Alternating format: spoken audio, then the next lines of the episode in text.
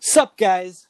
We have a great episode for you this week. I couldn't, I couldn't wait to record this one. Um, the fraud Angeles Clippers blew a three-one lead earlier this week and did not put up a fight in Game Seven. Unbelievable! You hear, you'll hear Rafa and I discuss that later. Um, Mostly we will dis- we will discuss our conference finals predictions and thoughts so far as well, and the all NBA teams that were released earlier this week. As always, I'm joined by Rafa Squill. Sup? My name is Carlos Sukia. Welcome to the Got Next podcast.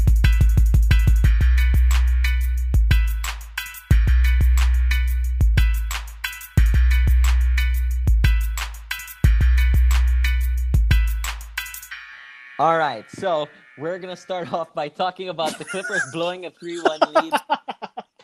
Sorry. For no, for for those of you who aren't looking at Carlos right now, he had his mouth, his hand over his mouth for the last ten seconds because he's dying to talk about this. If you don't hear my voice for the next five minutes, this is why.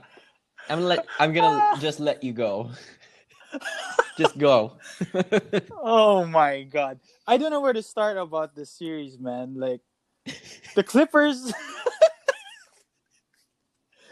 I mean, f- to follow the Warriors, they blew a 3-1 lead.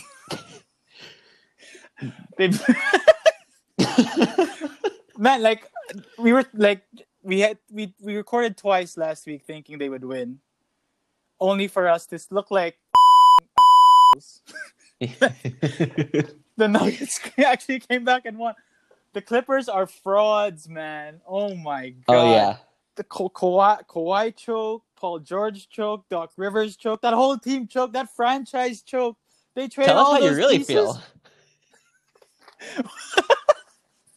They traded all those pieces for Paul George and Kawhi, and what? They have one year left of them, and they yeah, and they don't have a pick till conference finals. 2027. Yeah.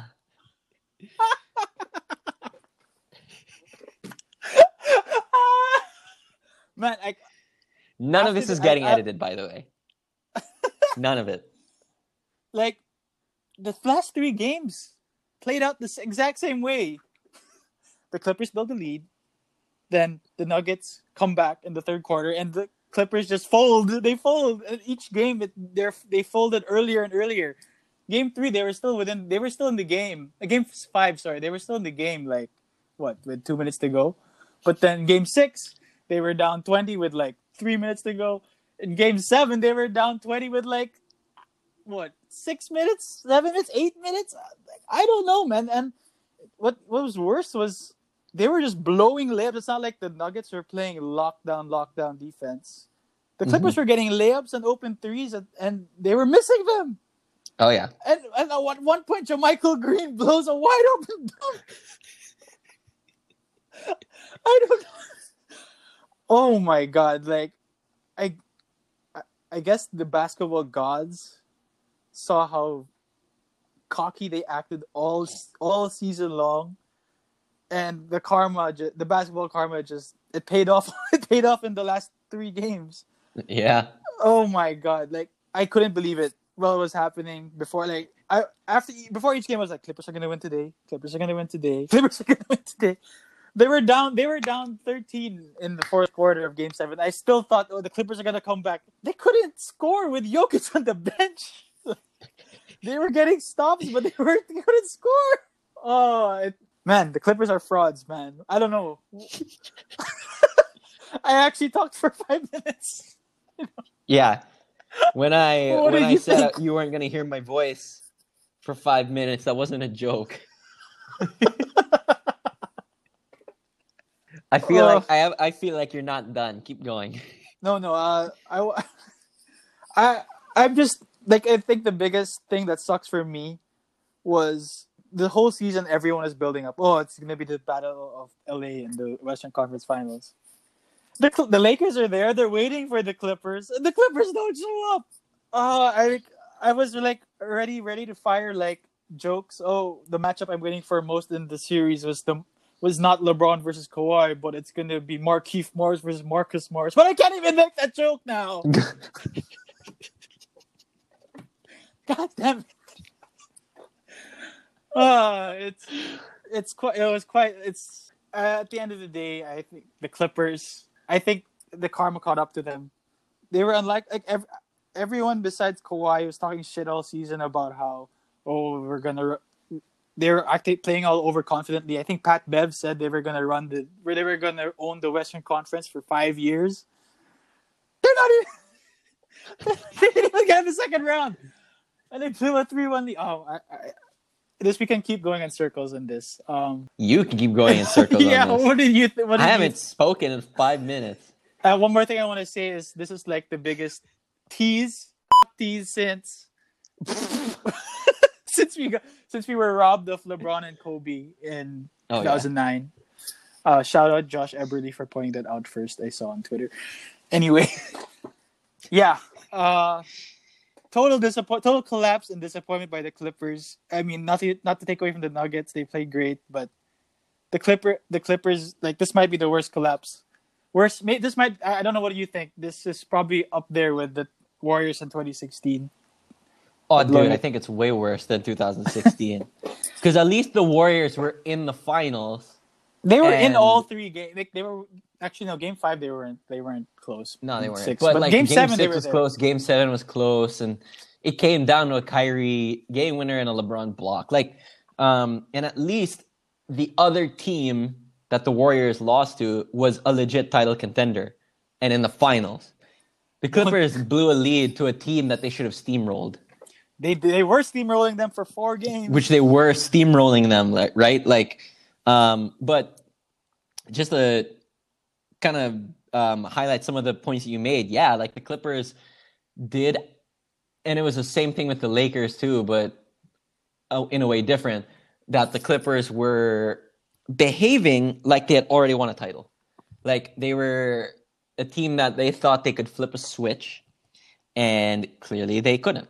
Um, no, because you, point- have to. y- Sorry, you pointed out last week, right, that they played with a switch, and you said that if they keep playing with the switch, they they might just flip it off, and that's exactly what they did in the fourth quarter. Yeah, yeah. There you go. Um, yeah, and I think that this the Clippers losing is kind of a, a good lesson to all of us in the way we look at NBA teams because obviously I had the Clippers winning the whole thing at the start of the season. And Mm. even coming into the playoffs, I thought the Clippers would win the whole thing. And I think that because their on paper talent was so great, like they had an MVP candidate in Kawhi, a solid role player, not role player, but a second Star. second guy in Paul George, and they had two legitimate six man candidates. So like that offensive firepower, and then once they got Marcus Morris, it's like oh my god, that's just another defender. That I don't see how the Lakers can beat them. But the more you think about it, it's like the on paper talent was great, but we really ignored some things that were really really glaring. No one wanted to talk about because we thought their talent would overcome it. They had no rim protection. None of their bigs were good at covering much ground. So help defense is going to be a problem. Um, they have tons of great on-ball defenders, but they are not strong help defenders. Specifically, Morris, Kawhi, and Pat Bev. Great on-ball defenders, don't really do much when the guy they're guarding a weak side guy. Yeah. And we saw that with Denver's cutters. Like Jokic tore them up with his passing. Um, Doc Rivers being, and I get like having funky lineups because you didn't have like a solid, healthy roster all year. But it's like, in the closing minutes, why wouldn't you play a mobile, a small lineup with Pat Bev, PG, Kawhi, Morris, and JaMychal Green? That's like your most mobile um, Just switch lineup that yeah. could have actually switched everything. You might have actually been able to guard Jokic without double teaming him so you don't get burned with cutters and stuff. And Yeah. apparently, the advantages that we thought the Clippers did have were not as great as we thought. Obviously, Paul George had a poor playoffs. And Pandemic Will- P. Pandemic P. And Lou Will and Montrezl Harrell, like that pick and roll was largely absent. Montrezl Harrell didn't look that good. Lou Williams is a poor defender. He got taken advantage of. Jokic stuffed uh, Harrell multiple times. Yeah. series. I mean, if you think about it, Montrezl Harrell's not a big guy. He's a, He's he's, a center. He's a big, but not he is. We all knew this at the start of the year. He's not a good defender. Yeah. And he made improvements this year. I'll give him that. But is he even 50% of Jokic? Or sorry, Gobert? No. Hell no. Hell no.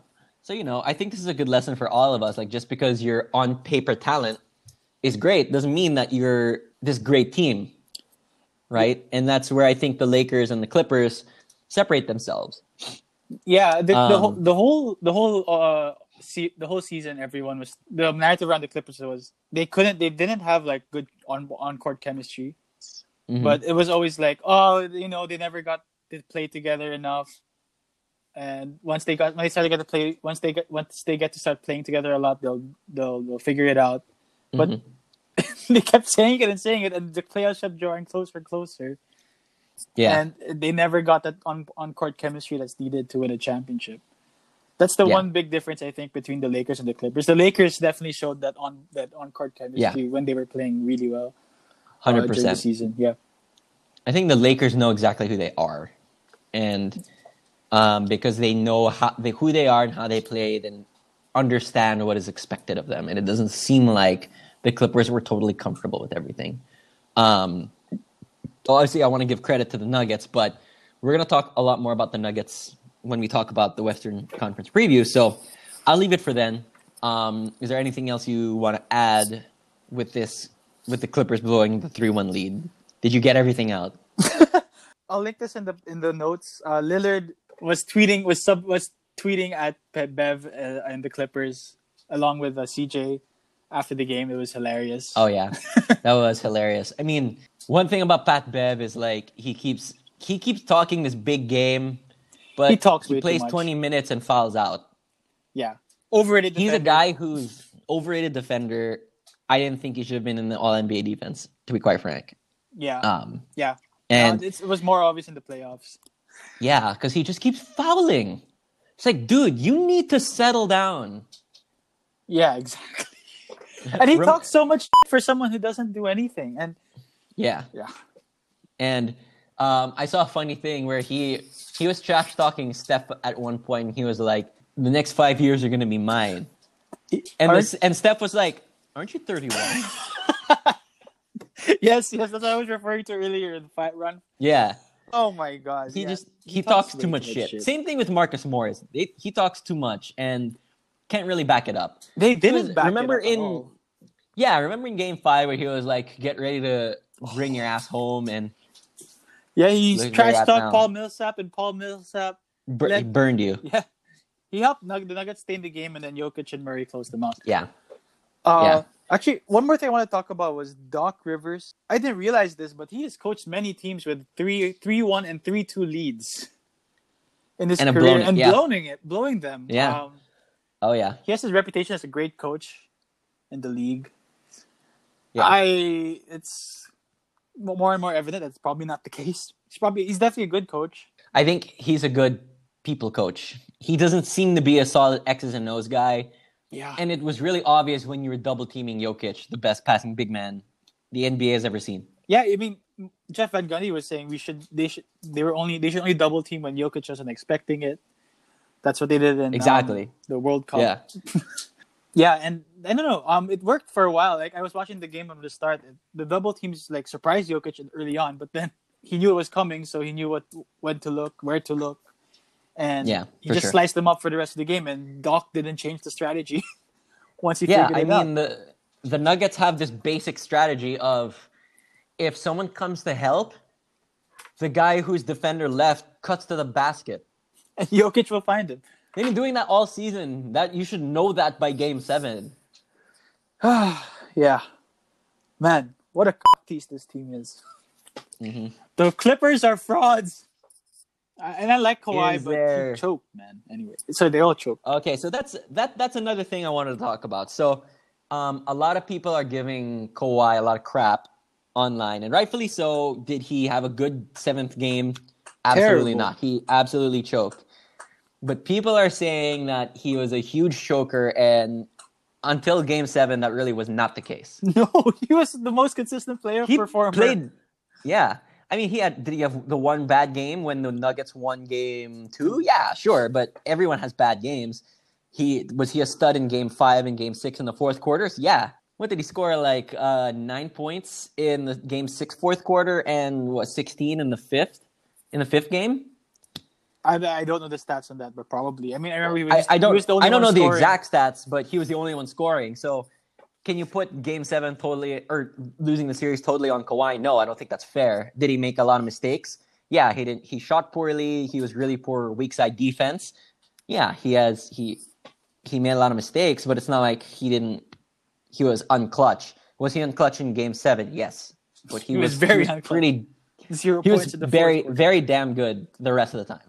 He was. I think that the Kawhi slander was too much. Yeah, I think the the worst part for the of the Kawhi slander, from my point of view, is people are people, particularly LeBron fans, are using this choke of Kawhi to invalidate his run last year, which doesn't make they're like, oh, the, he needed he needed the Raptors as much as the Raptors needed him. Kind of true, but that doesn't mean like he that doesn't that doesn't discredit him as like the best player of the in the Right. NBA last year, and probably Right. most of this year, but.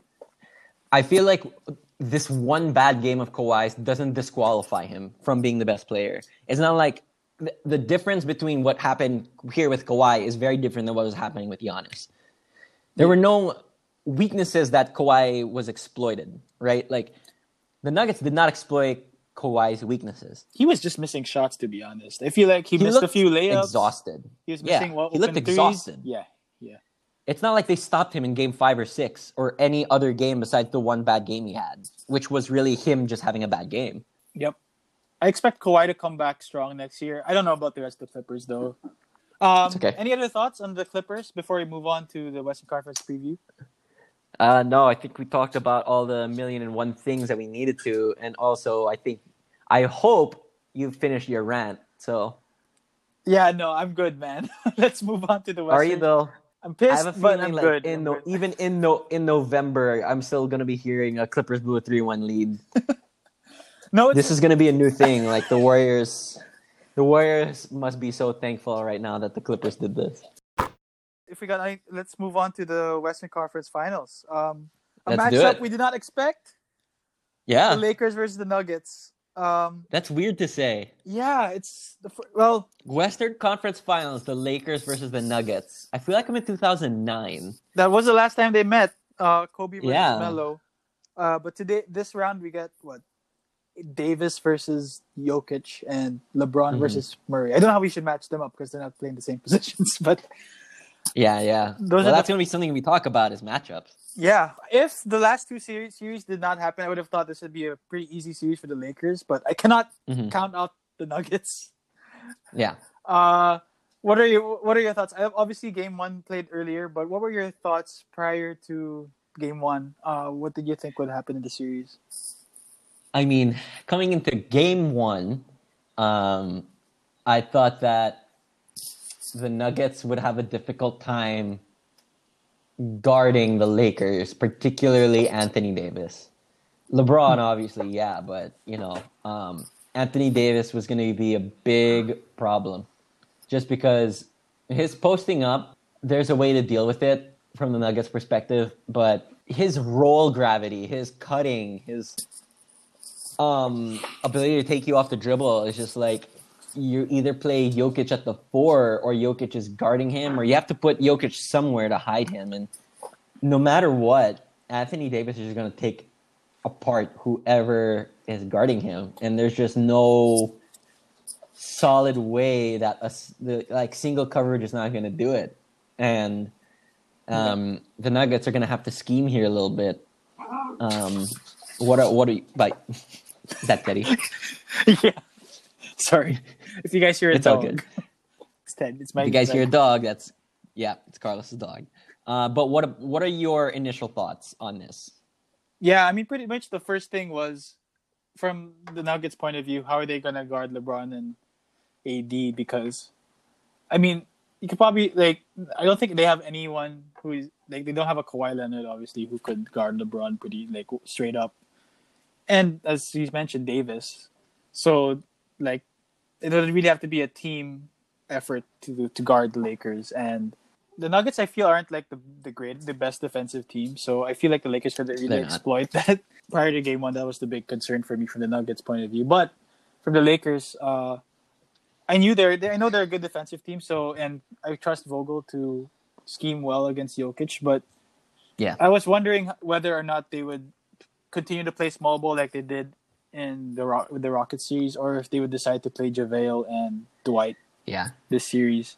Yeah. Um, I mean, th- those are two good options against Jokic, but it, it, it that was a good thing. That's a good thing from the Lakers' point of view. They had a lot of options. They could either go small with Davis at the five and and still guard Jokic effectively, Or- Yeah. or they can go big and guard and still Yeah. not lose too much. I I did figure that they the Lakers would want to go small, um, but with one slight adjustment. Uh, because Jokic is the best player in the Nuggets, they might actually play JaVale and in particular Dwight Howard, which is what happened last night. Yeah, Because obviously Jokic could beat up JaVale, but he probably couldn't do the same thing with Dwight. And clearly Dwight gave him some problems last night, although some of it was from the referees.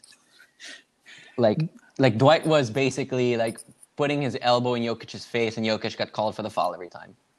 yeah. Those two, no, those two offensive foul calls on Jokic were They were they were questionable pretty dumb. least. And it's like, yeah, and it's like, if you're Jokic, you can't let Dwight Howard um, bother you like that. He's gonna like try to do things to piss you off, but um, it's it's tough when the referees are letting Dwight do that too.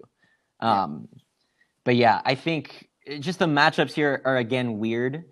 I Hmm. think for once, the Nuggets actually, the, the Lakers' opponent actually has someone that somewhat take care of LeBron. It's Jerami Grant, and we saw it last night. Yeah. Every time LeBron came in, Grant went in, yeah, which is yeah. pretty solid matchup. I like Jerami Grant a lot. But it's like after that, who else? It's like Gary Harris, nah. Paul Torrey Craig, Millsap. nah.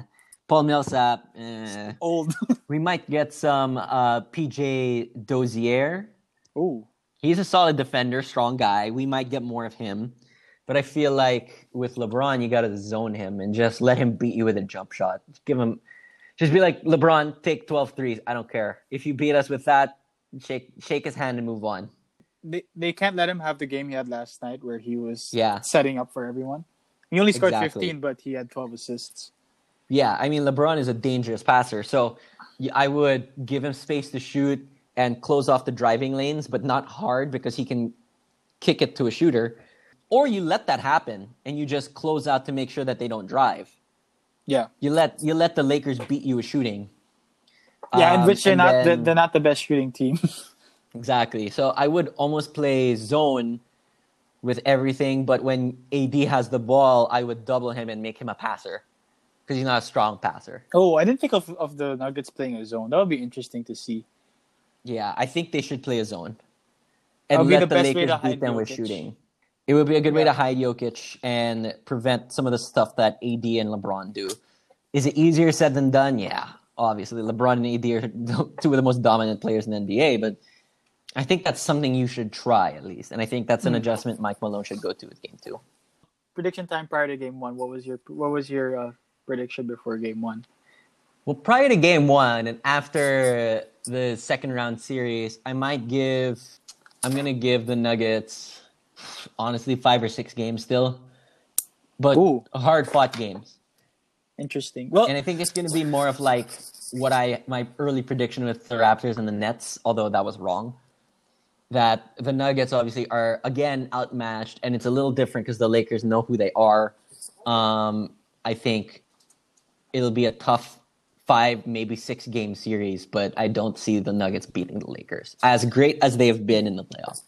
so you they're going to play their first non seven game series in the last two years. Yes.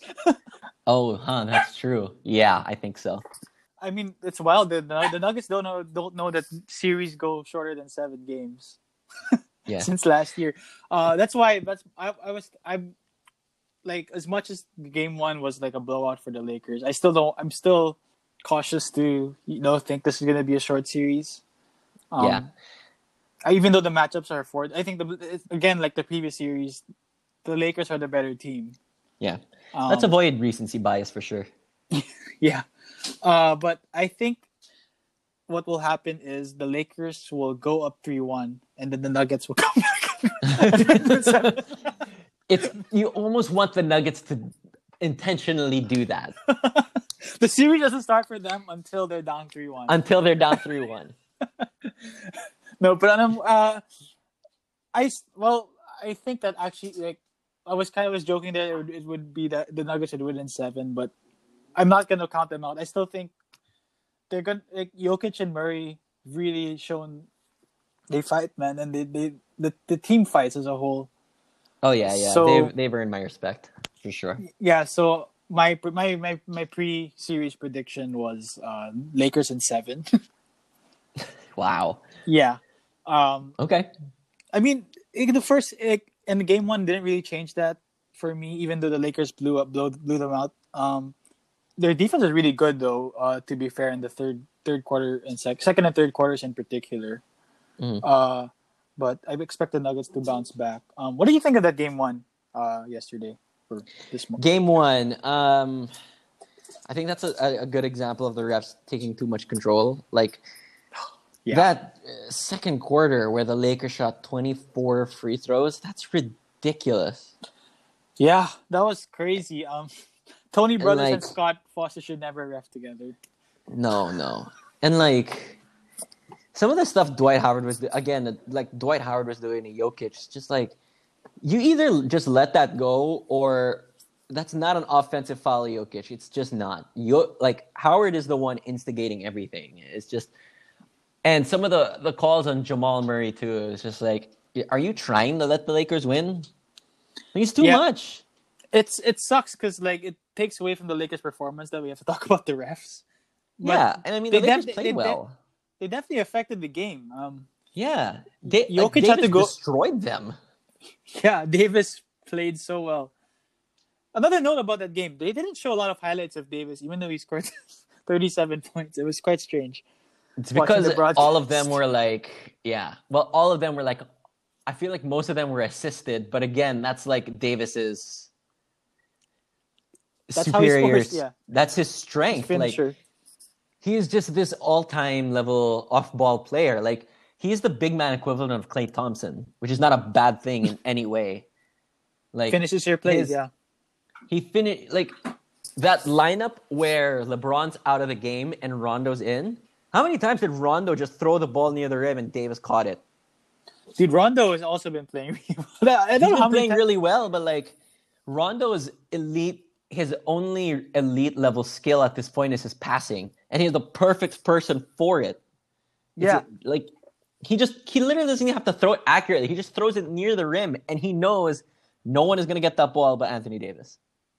yeah. I don't know if you saw that uh, thinking basketball video on Anthony Davis earlier this year. Of course. Basically, called him the greatest lob finisher of all time.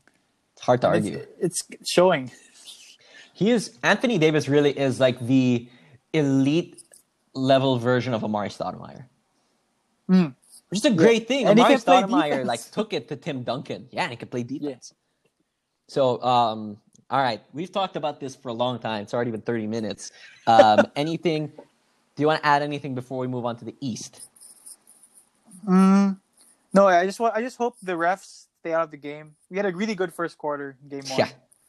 and then they just they there's a free throw parade for the Lakers in the second quarter, and Yeah, it was ridiculous. it was it was it was not fun to watch. to it wasn't. It was kinda I don't know why the Lakers are all, the Lakers are in all these games that are not fun to watch. It's so annoying. Yeah. Boston game seven. I called it. I I, Ah, I knew got it. it wrong. Let's go. Let's. In fairness, game seven can go either way. So, no, but um, I- all right. I prefer the Celtics though being here than the Raptors. So Oh, 100%. um, all right. but yeah, so, that sets up um, that sets up uh, Miami Boston in the Eastern Conference Finals. this is like a throwback to like 2012 or something. Oh, oh yeah! Yeah. wow.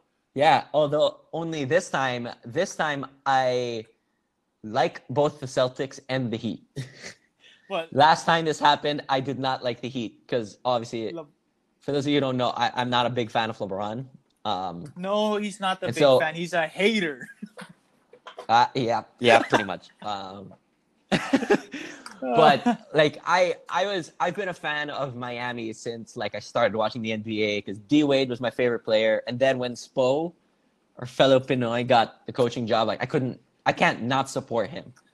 um, and then obviously living in Boston, I'm a Celtics fan. So you know, whichever way this this series goes, I'm, I'm I'll be happy. Yeah, uh, for me, I'm re- leaning towards the Celtics side, but either, like, I think either team will give the whoever comes out of the West a good a good fight in the finals. Excuse me. Yeah. Sorry. no, you're good. To edit that out. We'll cut some of this out. Yeah, yeah.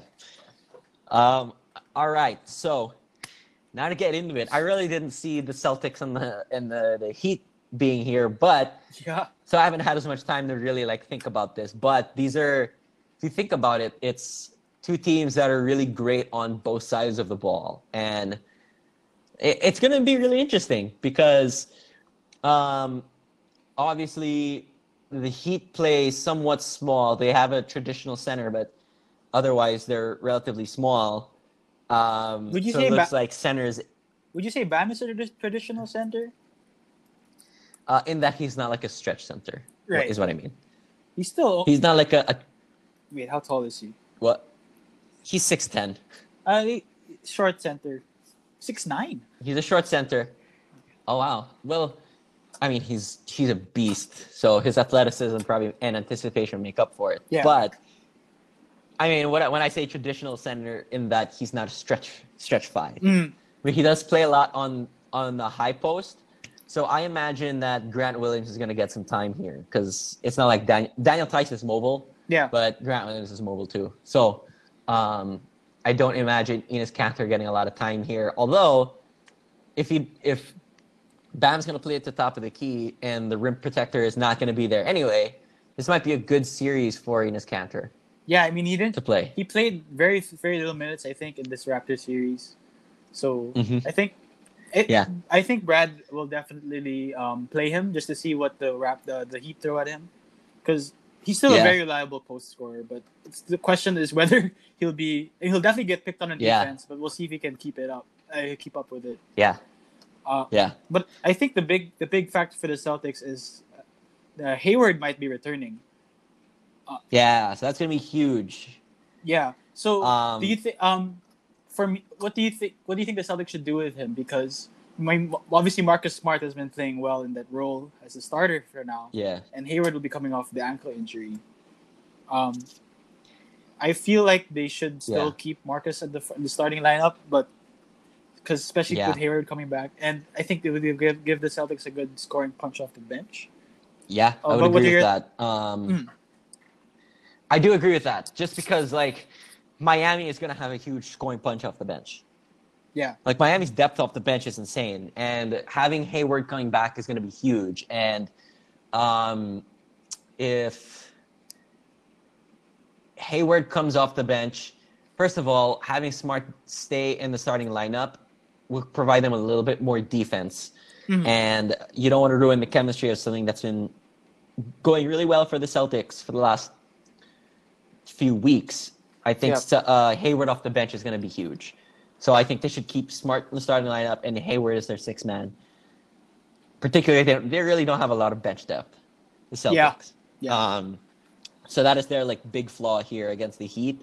Whereas the Heat can bring Tyler Herro, uh, Kendrick Nunn, and um, Andre Iguodala off the Yeah. bench. Duncan Robinson. You know what I mean? They have, yeah. Doesn't he start? Oh. Oh wait, he might have. Yeah, he starts. My bad, my bad. But no, it's all good. I mean, that that could be the difference here is that when if the Celtics are going to play Tatum and Brown these huge minutes, um, that might be a detriment to the Celtics because then there'll be a fresh Jimmy Butler to guard them. There'll be a fresh Jae Crowder to guard them. There'll be a fresh Andre Iguodala to guard them. No, um, I think this Miami definitely has the has a deeper bench than the Celtics. So, how well Hayward plays is going to be huge for for Boston. Yeah. And uh, hmm also, um, I think Miami's been on fire from three as well. So it'll be interesting how Yeah. the Celtics will defend that, and if the Heat can keep up their their good shooting, because they got a lot of open threes against the Bucks, uh, with their Yeah. drop coverage. So I'm sure the Celtics will play that differently. Um, they won't. Yeah. The threes probably likely won't be as open. So it'll be interesting to see if people like Jae Crowder, who throughout his career hasn't been a good shooter, but is shooting forty five percent with the Heat. Um, It's a miracle. yeah, I'm just saying it could be just a you know um, shooting luck. I mean, it's the whole Heat. It's the whole Heat season, right? Where I mean, this this team, this time with the Heat is like eleven or not eleven games. Sorry, like Yeah, thirty something Yeah. games, I think. Uh, yeah, yeah. So he, he might he might regress. is the is the point there? But we'll see. It's it's gonna be tough because um, even if Crowder doesn't hit these threes, like they still have Duncan Robinson and Tyler Herro who run who are so good off the ball. Like the, Miami just has so many weapons both on defense and offense, and obviously the Celtics do too. They're just not as deep as the Heat are. Yeah, I think this will this might come down again. Like usually, the best player, the team with the best player on the floor, usually has the advantage. Uh, I asked you this Yeah. question last time, uh, but who do you think is the best player I in this series? Yeah, that is gonna be so tough. Um, the thing is, it for the Heat to win, it obviously has to be Jimmy Butler, and obviously for the Celtics, it has to be Jayson Tatum. yeah, They're Kemba. probably, yeah, Kemba hasn't played didn't play well this Raptors series. that Boston one really killed him. Yeah. But, um, and I wasn't able to figure it out, so he was off out of his rhythm, and that really kept the that really kept the Raptors in the series because they knew what they were going to get from Tatum and Brown. It's Kemba that really brought the Celtics down. Now I think that you know if you think about the Heat roster, they have the perfect personnel to guard people like Tatum and Brown. Mhm. Who's going to guard Kemba Walker? You know what I mean? Like Yeah. that's going to be a tough matchup for Goran Dragic Yeah, which he's not a bad defender. It's just that's going to be rather tough. And when it's not Goran Dragic, then who? yeah. It'll be interesting to see if Dragic had a lot of minutes last series, Yeah, and we'll see if he can, if the Celtics can maybe play him off. If Kemba is playing that Yeah. well, maybe they play Iguodala. Yeah. That's one less shooter for uh, maybe. for Miami on the floor. Yeah. My the X factor for the Celtics is Kemba Walker. I think if if he plays well, then I think the Celtics are gonna might pull this one out because um, I think Tatum and Brown are going to be limited by what Butler and all these guys are going to be able to do with them. This, the the Heat have a really solid and switchable lineup, and they have multiple guys to guard them. So driving lanes are going to be pretty tough, and they're going to get closed out on really hard on the three point line. So, um, yeah, that's that's going to be rather tough for Tatum and Brown. Um, so Kemba Walker and Gordon Hayward to some extent is gonna are gonna have to be really good for the Celtics. Yeah, I'm hoping uh, Brad, the Celtics come up with a scheme that kind of slows down the, the really good motion offense of the of the Heat. Yeah, Um, yeah, the Bucks clearly didn't do it, as mentioned earlier. so yeah. That I- I don't even know what scheme what scheme you have to you can plan for other than you just gotta pay a lot of attention to everything because you can't lose cutters and stuff like that. Yeah, yeah, you can't lose cutters. You can't. It's you got to try to create some live ball turnovers because that's one thing with the way the Heat play is that they might be more prone to to live ball turnovers because of the way they play. Mhm. Um, and so that's a good way the Celtics can take advantage of it. Um, but there's not. I guess there there are some defensive schemes like they might be able to top lock Robinson and Herro yeah, to start off off their pin downs from the wing to prevent them from getting open threes. That'll leave you prone to backdoor cuts. I, I don't know where you start. Like, I think Brad Stevens has to just experiment. yeah. I hope he has enough time to to create the scheme. I think Yeah, yeah. game one is on um, game one is on the fifteenth, which is oh they have a few days to Mm. rest. So I think that's Nice. So that'll be on Tuesday, Monday. Tuesday. Okay, cool.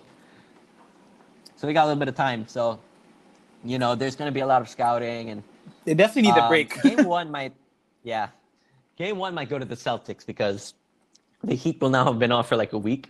it's always that yeah that conversation is always like this is the rhythm of the game seven of being a long series keep you ready for game one or is the rest really help you for game Mhm. one so we'll see how that plays out Yeah, but as yeah, you we'll see how that mentioned plays out. uh, as you mentioned earlier in when we were talking about the heat and i think our bucks when we are talking about the bucks and heat uh, the heat will all will be prepared because of their Mhm. culture the heat culture The Heat culture, yeah, yeah, yeah. yeah. Um, so we know that they're going to be ready, and they've been frankly killing it in the bubble. They actually have looked like the best bubble team. going back to the best player question because I we didn't we didn't really have a definitive a definitive answer. For me, Yeah, yeah, for me, I think I think it's got to be Butler who's the best player. Uh, he's the most consistent. I would agree. He's the most consistent Mhm. between. I, for me, it's between what Butler, Tatum, Kemba, Bam, Mhm. probably. Uh, Butler probably is the most consistent, and he knows when to pick. He picks his spots. You know, he doesn't always Yeah. have the high point game, but he knows when. If someone else Mhm. is going, he doesn't have to score. But then, if no one else is going, he knows when to get get the buckets. Yeah. Uh, yeah. And the and the thing with Jimmy Butler too is that he knows like when it's time for him to lock someone down. Yeah. He's probably gonna take it personally. Like when every time Tatum scores, he's gonna be like, "Oh, seriously? All right, let's go." And he's pro- gonna do his best to lock him up. And obviously, the Celtics have a lot of weapons, but they don't have a lot of depth. yeah. But That's the I thing. was Like re- I think it's it's a quality versus quantity thing. Like the Celtics, I think have better scorers, but Miami just has more scorers. yeah, and they can throw a lot of people at, or, or at Brown and Tatum, as you said earlier. Mhm. Uh, but yeah, I think for the Celtics to win, they, they Tatum has to be the best player, Mhm. and yeah, Kemba has to play better than he did in the Raptors series. Uh, yeah, I agree. For the the Heat to win, um, they just have to get. They basically just have to keep with keep doing what they're doing. Um, Yeah, they got to keep making the right decisions, keep playing with chaos to find the open open shots. Um, I don't know. Uh, do you want to do our predictions? prediction time. Ah. This is a tough So one again. it- with Boston Toronto, I wasn't sure who was gonna win, and now I'm not sure who's. I'm still not sure who's gonna win. yeah, What do you think? I feel like it's another toss up because our conversation is so back and forth. Like I know, yeah, again, it might come down to the depth of the Heat, but I try. I, I, that didn't matter as much last uh, last series. That's what I thought would put the Raptors over. Oh, I'm hoping for another get seven game series. I know this is tough. yeah, yeah. Let us gather. Um, yeah, no, we're both really hesitant to say. I, I'll go first, I guess. Um, my prediction is seven games. I'm gonna go seven games for Miami because I think that the difference between your prediction for the last series was the Raptors' depth will put them over, and the reason that I disagreed with it was because I just didn't think that the quality of their overall players and overall team on the offensive end wasn't going to be enough to carry them over the Celtics. Mhm. Whereas the depth in this one, because they ha- just have so many deadly weapons on their starting lineup and off the bench, that's where this is where the depth will catch up to the Celtics. And I think that obviously the Celtics have great quality. They're very top heavy, and that quality Yeah. will take them to a game seven. But when it comes down to a cup like five points, like the two threes that extra threes that Tyler Herro and Kendrick Nunn might hit, or the extra steal that Andre Igu- Iguodala gets, could be the difference in a series. yeah, that makes sense. So. Heat in Uh, seven. I'm gonna go out on a limb and that and say that Tatum will have a really good series. Ooh. Yeah, well, considering how much how All much, uh, how much we we gassed the Heat uh, wing defenders, this is probably a bold a bold uh, bold pick, bold prediction. Yeah. It So- really is. Uh, but Tatum really showed me something at Game Seven. He played so well. He played really The Raptors well. are the, the the Raptors themselves are really good defenders. So um, That's sure true. he, he can do it. He can do it, and yeah, I think he'll have a big series, but I still think it'll be a close one. So Celtics in seven. Oh man! All right, cool. Once again, we disagree. All right, but I think we do agree that whatever whoever comes out, it's gonna be like this close. It's razor thin. Yeah, just like the last, just like the Toronto Boston series, man. These Yeah, these two teams are these two teams are pretty pretty well matched. I think. yeah. Um, Oh, all right. Anything else we need to talk about with that? no, just looking forward to this Eastern Conference Finals. You have Yeah. Raptor uh, Celtics in seven for me. Celtics and Heat seven. in seven Uh, for you. we'll yep, see how it I've got. Heat seven. We'll see how it goes. Um, obviously, the Heat have gone up 2 0 um, against the Celtics. And um, I think a lot of, I've seen on Twitter that a lot of people are already anointing the Heat as the Eastern Conference champions. And people are asking for Brad Stevens' like resignation or whatever, which is both What? an overreaction. No, I, I actually saw this stuff. People were like, Brad Stevens is one of the worst coaches in the NBA. He doesn't make enough in-game adjustments. And I was like, that's how you know these guys aren't watching. What? I, Oh my yeah, it's like, God. did you not just watch that chess match between Nick Nurse and Brad Stevens? The adjustments were awesome. One of the best series in, in that regard we've seen in a while. So For sure. I don't know what these guys are watching. Now, did Brad Stevens get outcoached by Spo? Oh yeah, because the Heat Yeah. employed a two-three zone that just stifled everything. Oh man, they scored sixty points in the first half of game two, and then like what thirty something in the second. It was that zone, man. That was a big reason for it. They just couldn't figure out the two-three zone, and what sucks about that is like that's a zone that we've been seeing uh, since we were seven, and an NBA team could barely figure it out. Like, dude, uh, when we were in high school, Filipino schools only play two-three zone. Full Filipino pickup is zone. only two-three zone. That's it.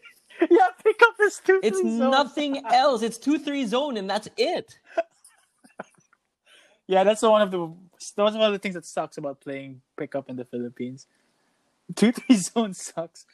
Uh, No, it's like an NBA team couldn't figure it out. And it's like, I think one of the things they were trying to do is put Marcus Smart on like the elbow, the high post area, because that's the soft spot in that defense. yeah, But Smart wasn't looking to attack. I feel like it should have been Jaylen Brown or Tatum at that position.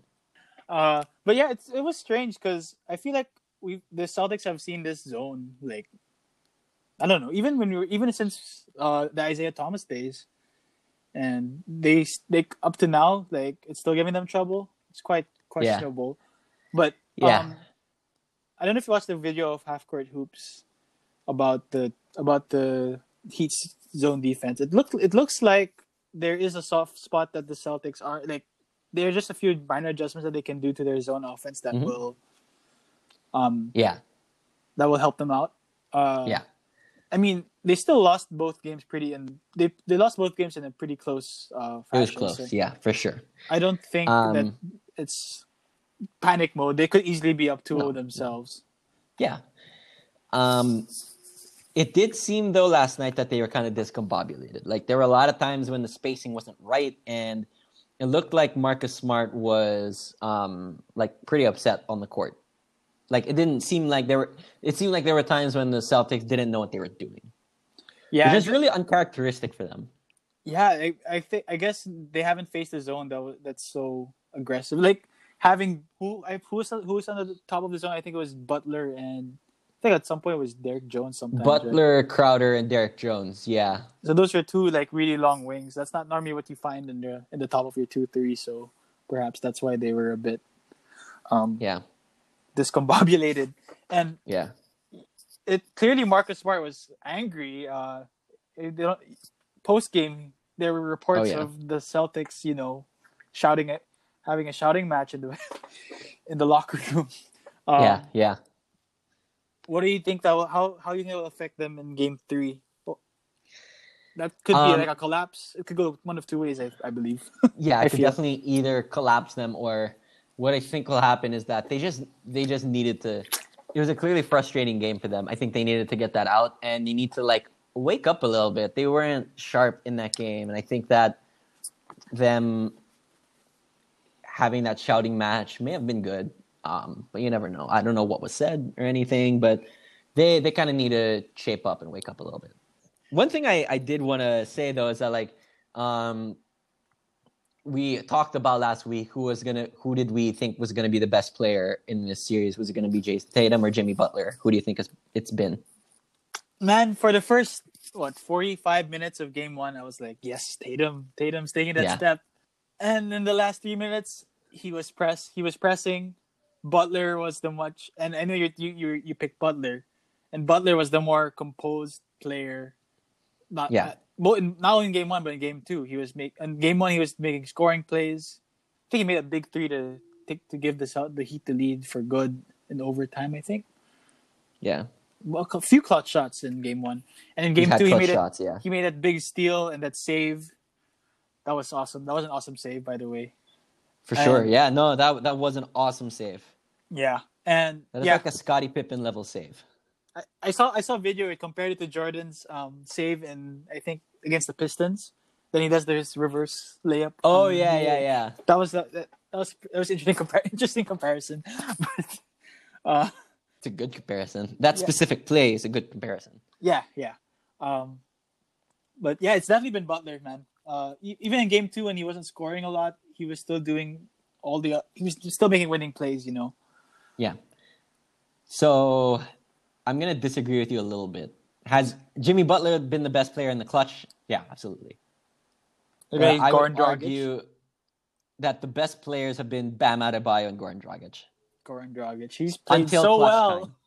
Goran Dragic, um, very underrated player. Like he, his game is very suited for the playoffs. He can score from anywhere. He's still quick enough to get to the rim. He has a floater game. He has a mid-range game. He has a three, three level scorer. He has good dribbling moves. He's a decent passer. Like Jimmy Butler has taken 14 shots in the first game and 11 in the second game. He Hmm. is supposed to be your leading scorer, and he doesn't have to be. He, he Like, definitely doesn't. What a this Heat team. luxury. He's like he's taking a backseat because he knows he can. I feel like. Um could he maybe be a little more aggressive? Sure, but like the results, the proof's in the pudding. Like the, the Heat have been awesome, and the Butler- Celtics have not have no answer for Bam Adebayo. Like he Yeah. just tore them up. In the first game with his passing, he had nine assists to cutters, and in the second game, like just that roll. Yeah. How many rolling pick and roll dunks did he have? I- At least four. Stevens was like really confused on how to defend it. I think he put in Enes Kanter at one point, and Yeah, the Enes that, Kanter thing. I was like, Ugh, that's not the right move, dude. That didn't work out. That didn't work out so well for for Brad. I feel like you should have put Time Lord in, but anyway. Um, Robert Williams. yeah. Well, also on the Celtic side, Marcus Ray Allen Smart has been the best player. Yeah, man, I I don't know what happened to him. He's shooting lights out. Yeah, it's weird. Um, I hope he doesn't go but cold. yeah, so yeah. Um, so yeah, I mean, the best players have been people we didn't necessarily expect, and that's the thing with the Heat. Like they're so balanced. yeah, and that's why they're winning. And the Celtics are really top heavy, and when you take away Kemba and Tatum and Jalen, it's like they don't Who have much left. score? Yeah, This is where Hayward potentially returning is going to be huge, yeah. but um, is he going to be hundred percent? he's in the bubble. He's not in the bubble, and he's his status for tonight is questionable. so he might play. You know, might one play, but I don't think he will. one thing I didn't know. Um, I was watch. Uh, I one thing I didn't know, but I saw. I just found out recently. Um, he he's ex- he and his wife are expecting. So if he does, if she does give birth, he he said he's gonna leave. So Oh, did she not give birth already? no, not yet.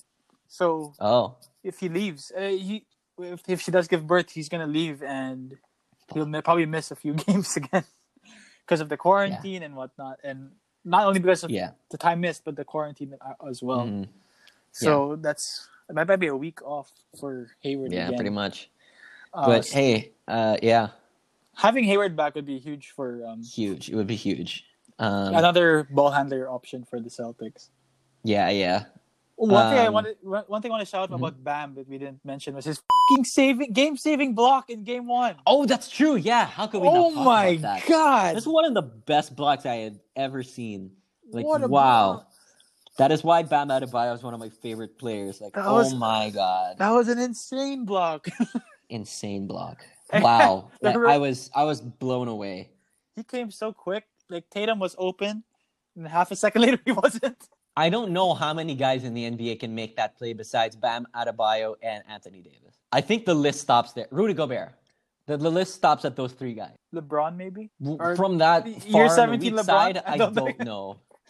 Maybe 13 LeBron, but like currently in the NBA, Yeah. Uh, LeBron's not that good of a rim protector. Yeah, and they, Tatum already dunked on him, dunked on him two years ago, so that probably same result. Yeah, exactly. there you go. but damn, that block was insane. That was a great block. Um, wow. Gee, and it looked like, dude, if that was me, my wrist would have come off. That was like- insane. the amount of force. Yeah, he was saying his wrist hurt after the dunk. Yeah, I think he said his hand went numb. That's so crazy. Like That's feel like- insane. anyone else would like Tatum would have just dunked right through his hand, even if Yeah, even if anyone hand else, was yeah. there. That's a dislocated finger and a slam dunk Oh for Tatum. God. now that the Heat are up 2-0, do you still think it will go seven for them? Or Uh, yeah, yeah. I mean, Yeah. this is what happened with Toronto. yeah, that's true. But the Celtics have to win tonight, or else it's we're not enough. Oh, yeah, of our predictions are going. tonight, it, it, it's over. The the Heat, the Celtics need to come. They need to win today Yep. for Game Seven For for, seven games to For sure. happen. Must this is a must win. I think if I were Hayward, if he's like ninety percent, come back. Yes, You need please. they need it. I hope you. uh, Wear an ankle brace and tape your ankle. Like do do what you need to. the main the main news that we want to talk about this week is the All NBA teams.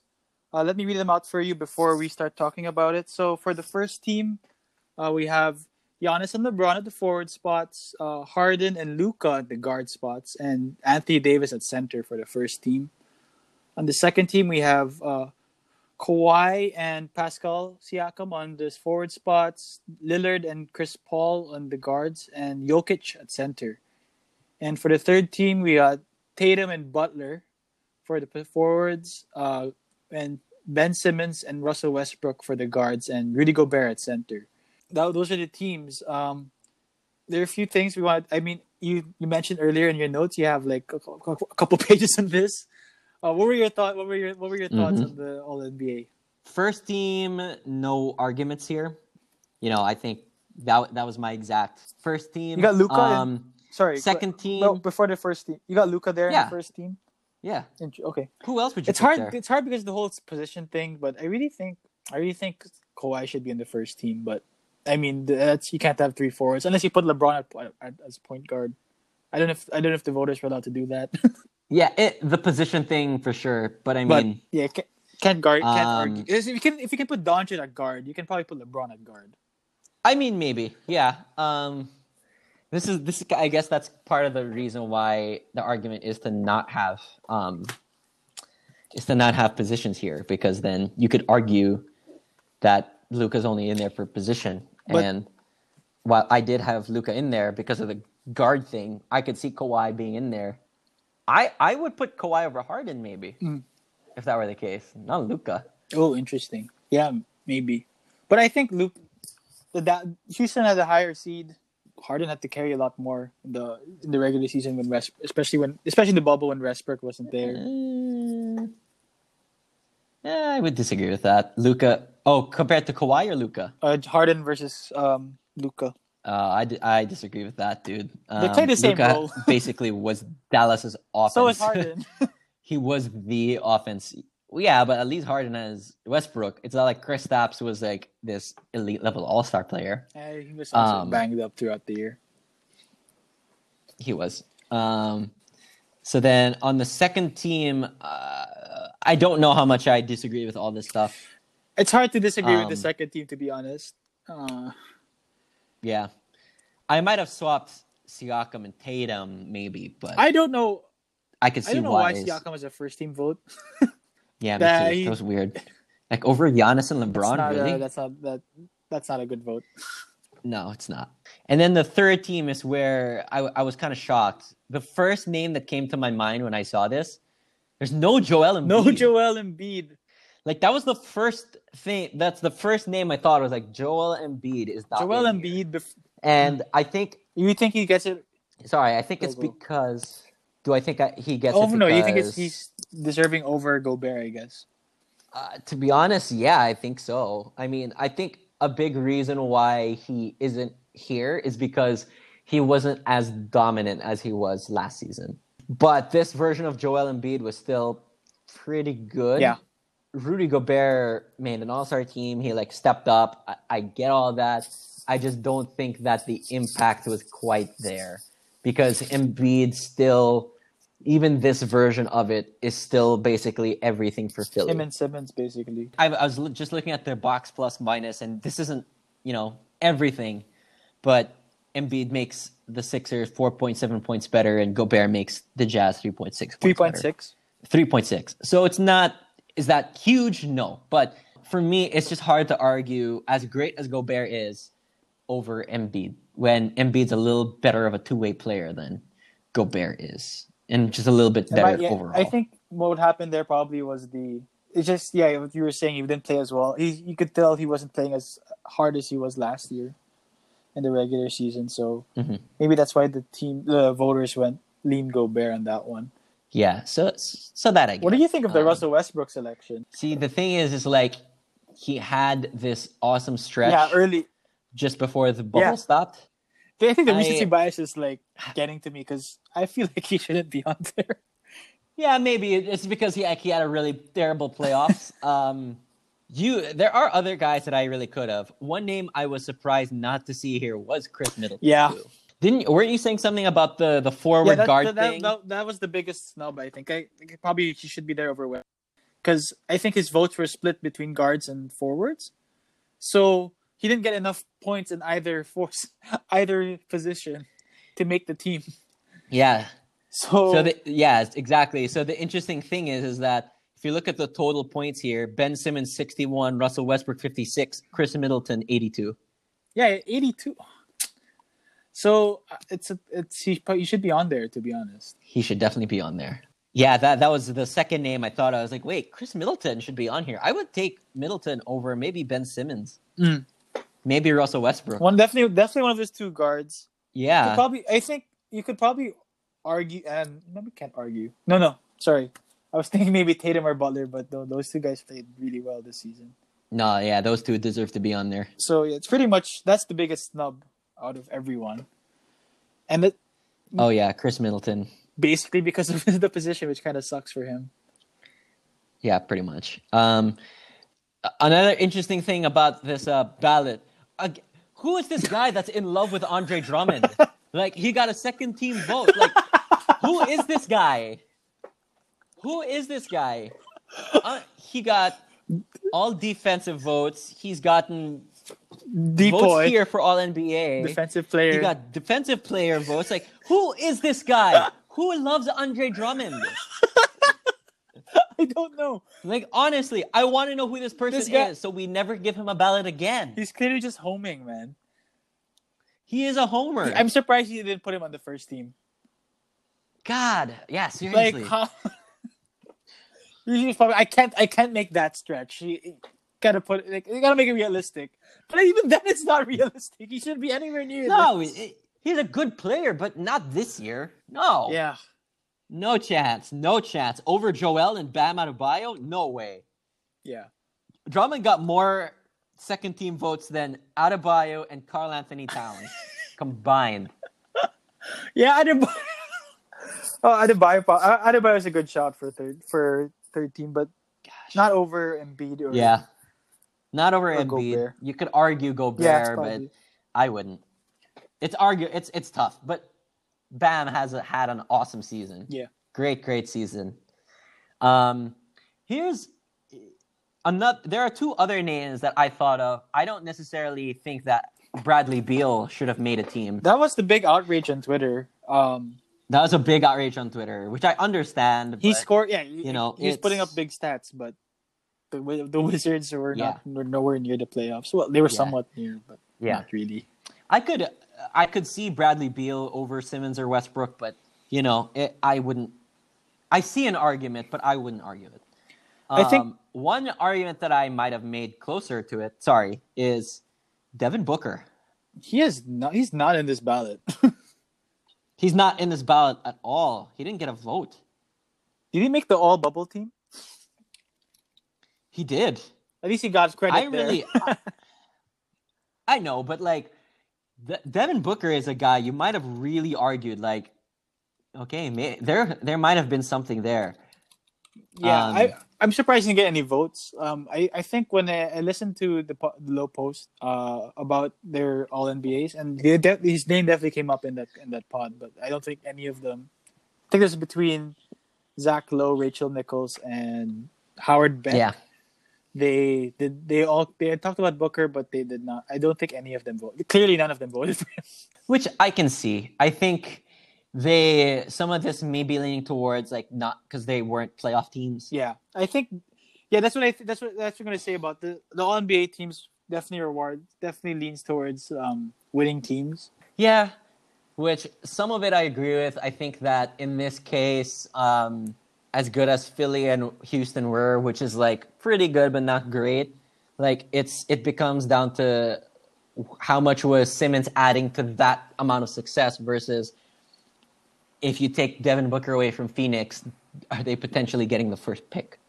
Which is not an insignificant jump, you know what I mean? Same thing with the Wizards mm. with John Wall being out so long. Yeah. And them, frankly, other than Bradley Beal and Rui Hachimura and Davis Bertans, I have no idea who's on that roster. Those- I genuinely like. Yeah. I was thinking, I was like, who is their starting point guard? Who is their center? I only. I have no idea. Yeah, those are like. Those are the three names I know from the Wizards, man, and we're supposed to be basketball encyclopedias. Yeah, we're clearly not. Because, like, I, I mean, for teams I don't give a crap about, I, just, I don't. um, but yeah, so there were a lot of names that were left out. Um, Mitchell. but it's it's hard to argue majority of these. I would have argued for a couple of other guys though. I think for me, the like as we discussed earlier, the biggest snubs. The biggest snub is Khris Middleton. And not far behind, in my opinion, is Mm. Embiid. Shall we uh, move on to the last part of this, which is Giannis officially got his MVP. Um, Uh, poor guy. and yeah, which is super awkward. Regardless of what happened in the playoffs, he is. I do think he is a regular season MVP, and I mean, Doesn't this count as regular? should season? he have Yeah. been unit? Yeah, yeah, exactly. Should LeBron get some love here? Yeah, absolutely. But he gets enough love that I don't think Giannis was unanimous. But I don't think that LeBron was the MVP. LeBron was pissed about it. I don't know if he he his post game earlier, Oh, I saw game one, and in Twitter, 16 first place votes. He was saying, Yeah, yeah, which he was pissed about, and I understand. See, so what I thought he was doing was like you know how Jordan and Kobe would be like they would create this like um, Motivation? slander in their Yeah. head. They would create motivation. I thought LeBron was doing that too, but then he kept going on a rant and starts talking about Marc Gasol in 2013, and I'm just like, wait, what? Are you? So you're act you're actually talking about media voting. voting right now. You're really talking about the media voting right now. Like like he was talking about in 2013, Marc Gasol was a "Depoy." defensive player of the year, but he Second was team, second yeah. team all defense, which makes no sense. Um, and I get that, but it's like, wait, are, are you? So you're actually upset about the voting? I thought you were like trying to motivate yourself, like that. I would understand. Because like, re- like this isn't this is nothing new. It's like one of the reasons Kobe Bryant only had one MVP, Yeah, and Steve Nash has two yeah, right? Like Shaquille O'Neal has one MVP, right? Like you can't really like be this upset about it considering you have four MVPs. yeah. Uh, I guess the thing is, he, people are pointing out Giannis has the Depoy and the MVP. Like, uh, uh, two, only two other players have done that in the same season. And I think LeBron said, "Oh, in 2013, I could have had that, but Marc Gasol Yeah, was the second like- team." Blah blah blah. yeah. Which is deservedly so. Miami was what tenth in defense, and Memphis was second. Yeah, I think they got it right that year. I mean, that's the that's the best case Yeah. for LeBron's defensive player. No other Yeah. year, I think he was close. I think one of his main points, though, if he was dead serious about that, was how like the the voting thing is just not good. Yeah, I mean, we just spent time talking about Khris Middleton not making the team and some one person giving Andre Drummond too much love. Yeah. I get his point, but I'm but uh, from my perspective, I'm just looking at as like, uh, Are you using this as motivation, or are you actually upset? Because don't you have bigger things to worry about than media member voting? You shouldn't care, man. And then he was saying like, yeah, and he was like, I've come second place so many times in my life. It's like, yeah, but you've come in first a bunch of other times. Like, you have four MVPs and you have three titles and three finals MVPs. Like, very few players have matched that. Are you really gonna complain about the times you've come in second? I feel like LeBron, he's trying. He he's really trying to, along with his his his media media army that's trying to say he's the goat. He's trying to you know put those arguments out there for himself, like oh he could have been. He, oh, he came in second so many times. Yeah. So I think that's part of it. He he's Yeah, playing into like the, Yeah. goat, the goat argument, which yeah, I feel like he should just focus on the championships. Then you know the goat Yeah. conversation will come naturally. if he is doing this for that motivation thing, then I'm all for that because the greatest of all time have done that. But just the, after he goes on this rant with the Marc Gasol thing, I'm like, no, you're you're kind of serious, he is. And it's weird. He's all about the stats, man. like why? Why are you so weird? Uh, all these NBA players are like kind of caring too much about the media. I would. I kind of wish LeBron would go back to like getting off social media during the playoffs. yeah, yeah. Stop stop thinking about this stuff. It's be- it's beneath you. I feel like if you just focused on like trying to win championships rather than you know thinking about Yeah. this stuff, or you're trying to trying For to sure, for trying sure. to chase his stats, he'd probably be probably be in a uh, better position to get the. Goat. I mean, he's already in a good position to be a champ, to be in he's in an excellent position. he's in the goat conversation, I think. It's just Some of these things have. you having to advocate for yourself so much. Yeah, there it is. It's kind of a problem. Like it's not like when Jordan and Bill Russell, they've obviously been asked about the GOAT argument, and it's not like they're out here pandering. Jordan a little bit. Uh, Jor- I guess I can't say that. Jordan does it a little bit. Russell doesn't care. Jordan, I feel. Uh, I guess since the, the with the with the Last Dance, he was like you know playing up himself. But whenever asked about the goat, I feel like the, a lot of an interview comes up a lot where he's saying he always like pays respect to the greats, you know. And then you know Yeah, LeBron's sure. like, oh, I beat the three one, I, I beat the Warriors in 2016, so I'm the greatest. Yeah. LeBron has a little bit too much of that KD in him, which really rubs me the wrong way. It's just like, why do you care? Why do why do our opinions matter so much It's all to about you? this, the accolades and the stats are his brand. I understand having a brand, but he's if you're in the goat conversation, don't you already kind of have a brand? he doesn't need, yeah, he doesn't need to like his his his performances and accolades will speak for themselves. Yeah. Like his his sneakers are some of the top selling sneakers. His jerseys like are always the top of the charts. Like wh- what exactly do you want? Like if you want people to love you, clearly already do. Some people too much. there are uh, it's not like this is unique to you. Like there are there's a crowd like the Nick Wright camp that absolutely love you. There's the Shannon or sorry, Skip Bayless camp that absolutely hate you, and there's a lot a whole bunch in between. It's the exact same thing with Jordan. It's just more obvious now because of social media. Yeah. I just don't understand why you care so much. I genuinely don't. Let's just call it. Let's just call it. Let's just say we're, LeBron haters and move on. I mean, yeah, but at the same time, it's like I can hate on LeBron all I want. Why should he care? Yeah, let's just say it. That's basically what we talk. Isn't my opinion kind of my opinion's kind of beneath him? Yeah. Skip Bayless's opinion is beneath him. Yeah. Truly, Nick Wright's even Nick Wright's opinion, as much as Nick Wright loves LeBron, is beneath him. Yeah. They shouldn't care about what these these talking heads are saying. They're just trying to say they say stuff for views. I, I Yeah. swear, Nick Wright correctly predicted the Nuggets would w- beat the Clippers, but I feel like he made that pick just to go anti. He didn't make a basketball argument for it. just anti Yeah. Kawhi, like He just to be anti Kawhi. Just to That's be the only reason. pro. Yeah, That's the only reason. There's no that wasn't a that wasn't a real prediction. I feel like you know things like that. Yeah, I'm not to give Nick Wright credit for that because he only said it out of hate and not out of basketball intelligence, which, to be quite frank, he doesn't have a lot of. He sounds like he does, but he doesn't. No, he doesn't. Uh, He looks at a stat sheet. That's his intelligence. Yeah. Uh, but we went way too far. But Giannis deserving MVP. Remember, guys, it's a Deserving regular MVP. season award. Just because he got played out of the playoffs doesn't mean he deser- didn't deserve his regular Yeah. season MVP. Yeah. All right, so that was our very long episode on mostly the Clippers blowing a 3-1 lead, The frauds. but yes, the frauds. but uh, we also talked a little bit about our playoff predictions and what's going on in the playoffs so far. How shocked were you that the Clippers blew it? Very.